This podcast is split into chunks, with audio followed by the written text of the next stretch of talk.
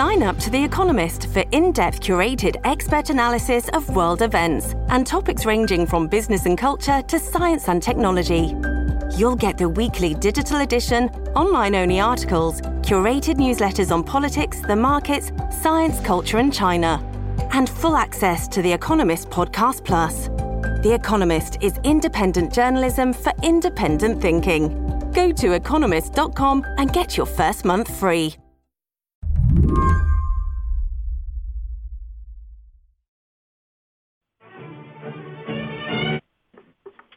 Hello.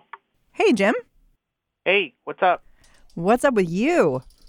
Oh, just sitting around the Capitol, waiting for the end of the shutdown. Jim Newell covers Washington for Slate. He joined me from a phone booth in the Senate press gallery to talk all things shutdown. We're at 33 days. Is that I stopped counting? Um, yeah, somewhere in the 30s. I know we are. I mean, in the last five weeks, how many bills have passed in Congress trying to reopen the government? In the House, they're Yeah. voting this this week on the 10th and 11th. 10th and 11th. Yeah. The Speaker of the House, Nancy Pelosi, she's been especially busy. Yesterday, she wrote a note to the White House postponing the State of the Union. Then her office drafted yet another budget proposal aimed at opening up the government. It offers more money for border security, but not a wall. Over in the Senate, on the other hand, In the Senate, they are well. Most of them currently aren't even here. Um, this week, it's been that they've been on uh, 24-hour notice of if they're going to vote on anything. Some have been here, some have not been, but they sort of just been waiting for uh, the bat signal that there are going to be votes scheduled. and today's the day. And today is the day. Finally, Dun, dun, dun, dun. only took five weeks. Five weeks. That is how long the federal government has been partially shut down. 800,000 federal workers are either furloughed or working without pay. Most can't collect unemployment because technically they are employed. The report that really got me this week was in the Albuquerque Journal about a 10 year old girl who broke her wrist sledding, but hid the injury from her parents. Her father works for Homeland Security, had warned her that the government shutdown meant they didn't have money to spare. Today's the first chance Congress has to turn this mess around. The Senate's going to be voting on two different bills to reopen the government. Not many people have much hope that either are going to pass, but Jim Newell is here to explain why we should pay attention to this moment anyway. Stay with us.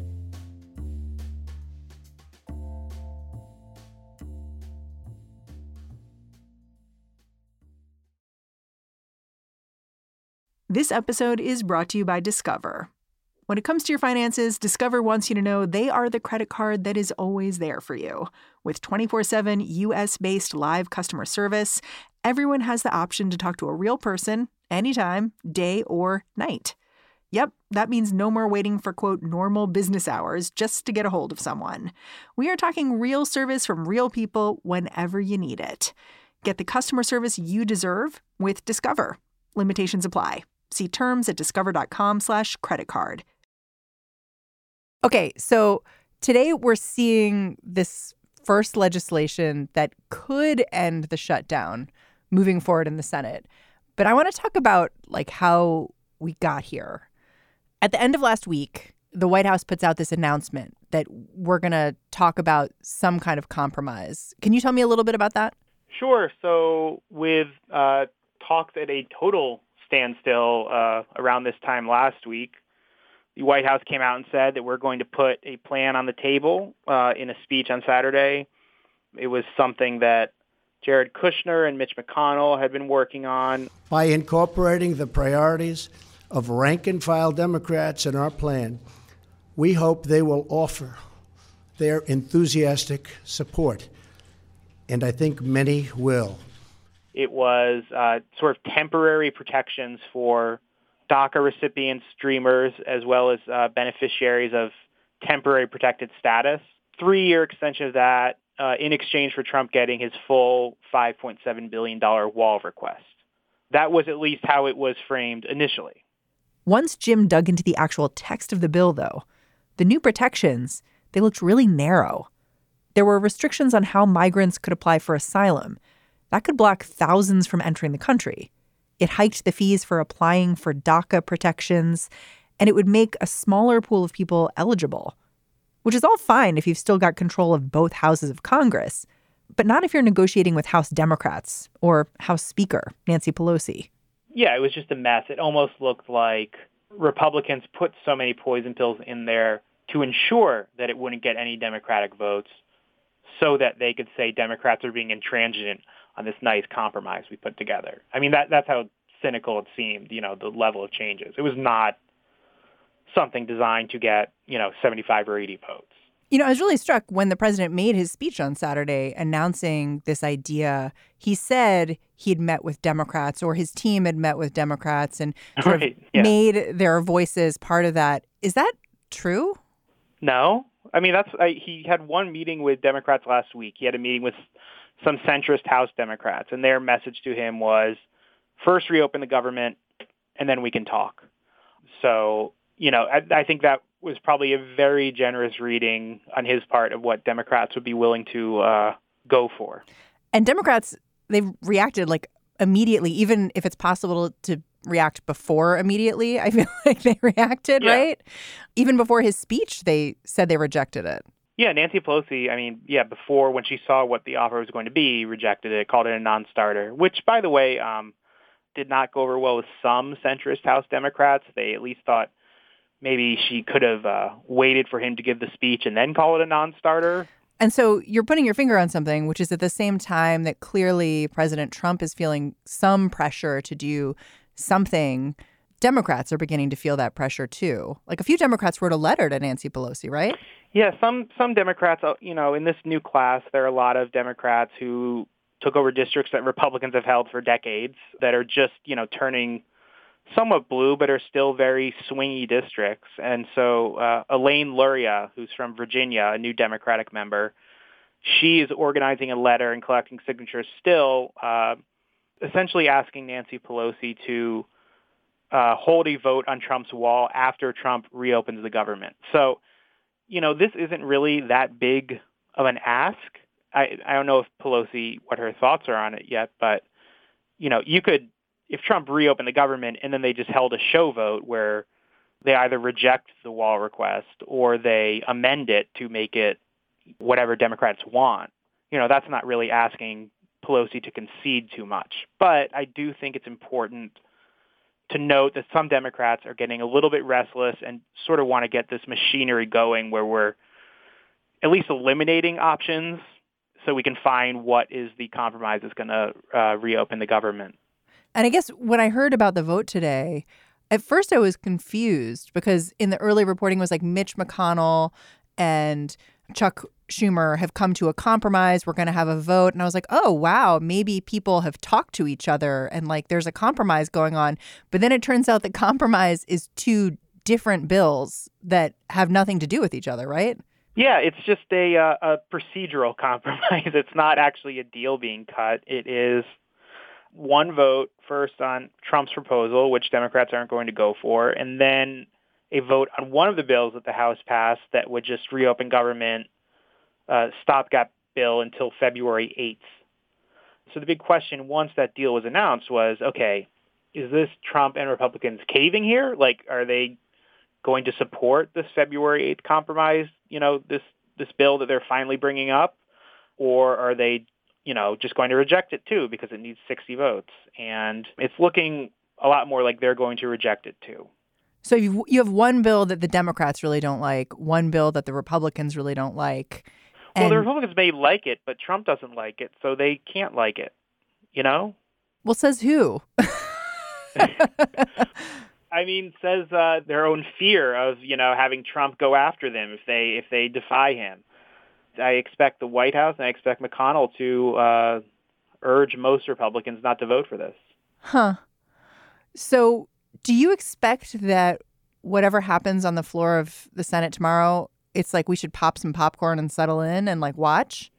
I don't. I don't think you should ever pop popcorn and watch the Senate um, and expect too many fireworks. But we'll have to see, you know, as the day goes on, where say Susan Collins is, where Cory Gardner from Colorado, who has a tough race coming up, is, where some of the other senators who are in uh, either vulnerable or in a, you know representing more moderate states if they're willing to go for this. If they're also those vulnerable ones not going to go for this, then it has no chance. And then we will, where will we be? I don't know. We will be stuck as we've been stuck forever. So.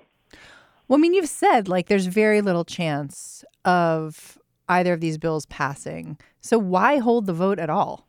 Well, I, I think Mitch McConnell, you know, I think the criticism that he's not been doing anything has been refusing to take any votes. I think there was a little bit, I think that got to him a little bit, and he wants to put something on the floor. You know, the reason that President Trump came up with this whole proposal in the first place was Mitch McConnell reached out to him and said, we need to get something on the floor to vote and at least, you know, look like we're acting and that, you know, maybe that puts a little bit more focus on Pelosi, that she's not doing enough to compromise.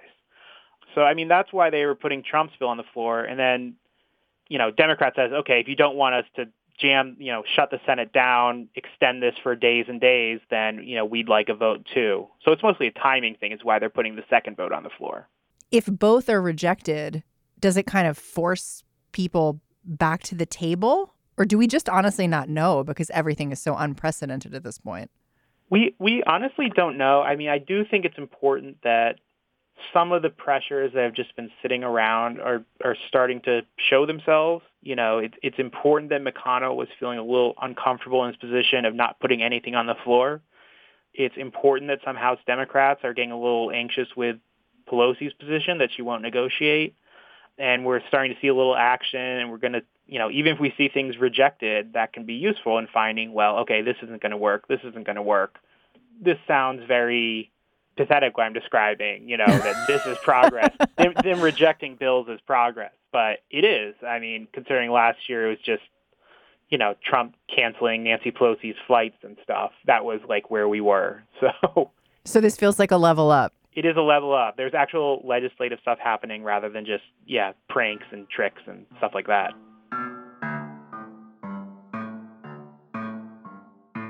Okay, I want to take a moment to talk about the characters here.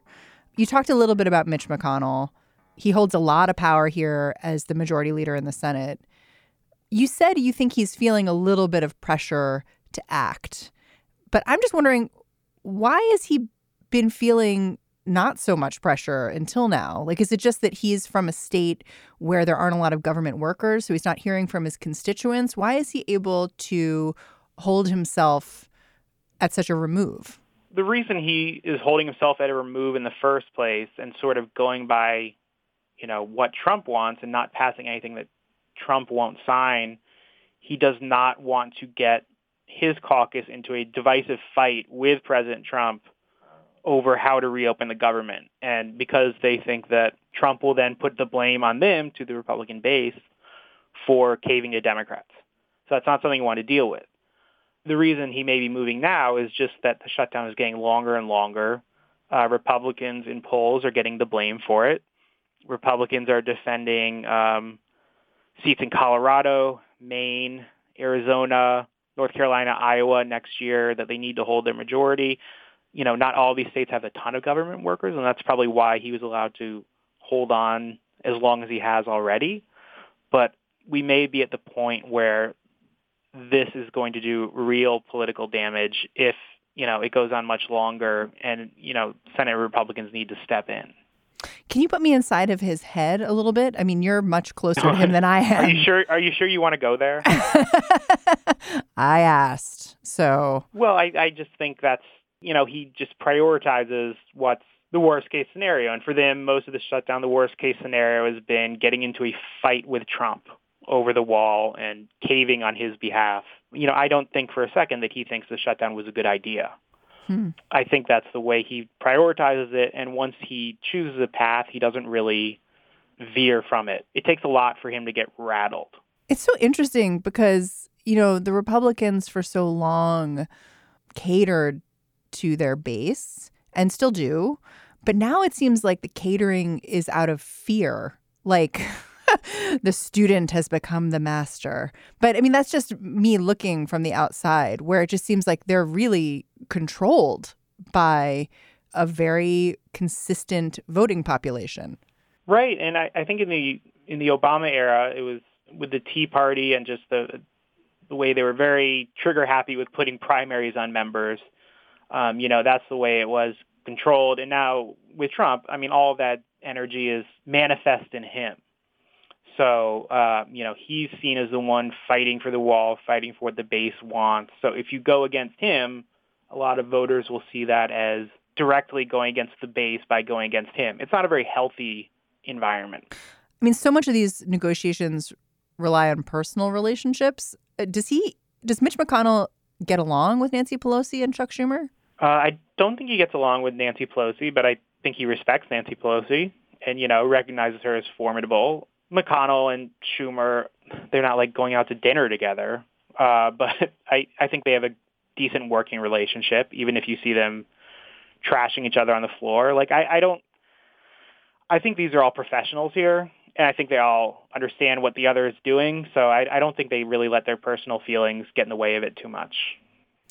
Okay, so if I'm getting ready to settle in for some C-SPAN today, what am I looking for on the floor of the Senate? Like, who am I looking to sort of be lured over or peeled off? Like, what what should I watch for? One, on the first vote on Trump's bill, I'd be curious to see one if it got any Democratic votes, and also if it lost any Republican votes, because it really does have some things that would be upsetting to GOP moderates as well. Some of the asylum changes, and then on the um, the short-term bill to reopen the government, the House passed one. I would watch someone like Thom Tillis or Cory Gardner, just someone who, you know, is an interesting political territory in 2020 and see what they do. If Republicans get a significant number of defections on that, you know, even if it doesn't get them to 60, it's going to show sort of how deteriorating their position is and how they can't really hold out on this for too much longer. You know, the last time we talked, it was a week or two ago, and you said you weren't really seeing like the impact of the shutdown when you were in Congress. I'm wondering if that's changed at all. I mean, you live in DC. Are you beginning to see and feel the shutdown in any new ways? I know you see like all these uh, restaurants and bars, you know, specials for furloughed workers and things like that. And you know, I so my girlfriend and I are in a, we're on a house search, and uh, a couple houses we were looking at had to go back on the market because the financing fell through because of the furloughs. So, you know, yeah, it's just everywhere in DC. No more food banks. They need paychecks. No more food banks. Furloughed workers gathered en masse outside of senators' offices yesterday. They hoisted up these styrofoam plates meant to symbolize that they need to feed their families. They had messages on them, like jobs, not walls. Hostage, read another. If the shutdown doesn't end today, these workers aren't going to be getting paychecks tomorrow. I do think that's related too to why they're having these votes on Thursday.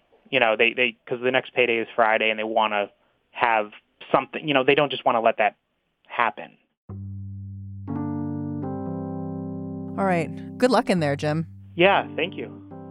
Jim Newell covers Congress for Slate with a smile on his face and a song in his heart. That's today's show. What Next is hosted by me, Mary Harris, and produced by Mary Wilson and Jason DeLeon. We've had a ton of help this week from Danielle Hewitt.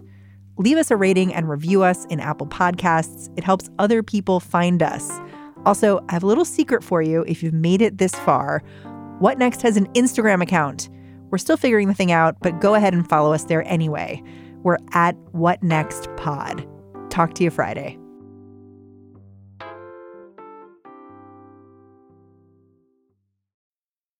Need mealtime inspiration, it's worth shopping Kroger, where you'll find over 30,000 mouthwatering choices that excite your inner foodie. And no matter what tasty choice you make, you'll enjoy our everyday low prices, plus extra ways to save, like digital coupons worth over $600 each week. You can also save up to $1 off per gallon at the pump with fuel points. More savings and more inspiring flavors make shopping Kroger worth it every time. Kroger, fresh for everyone. Fuel restrictions apply.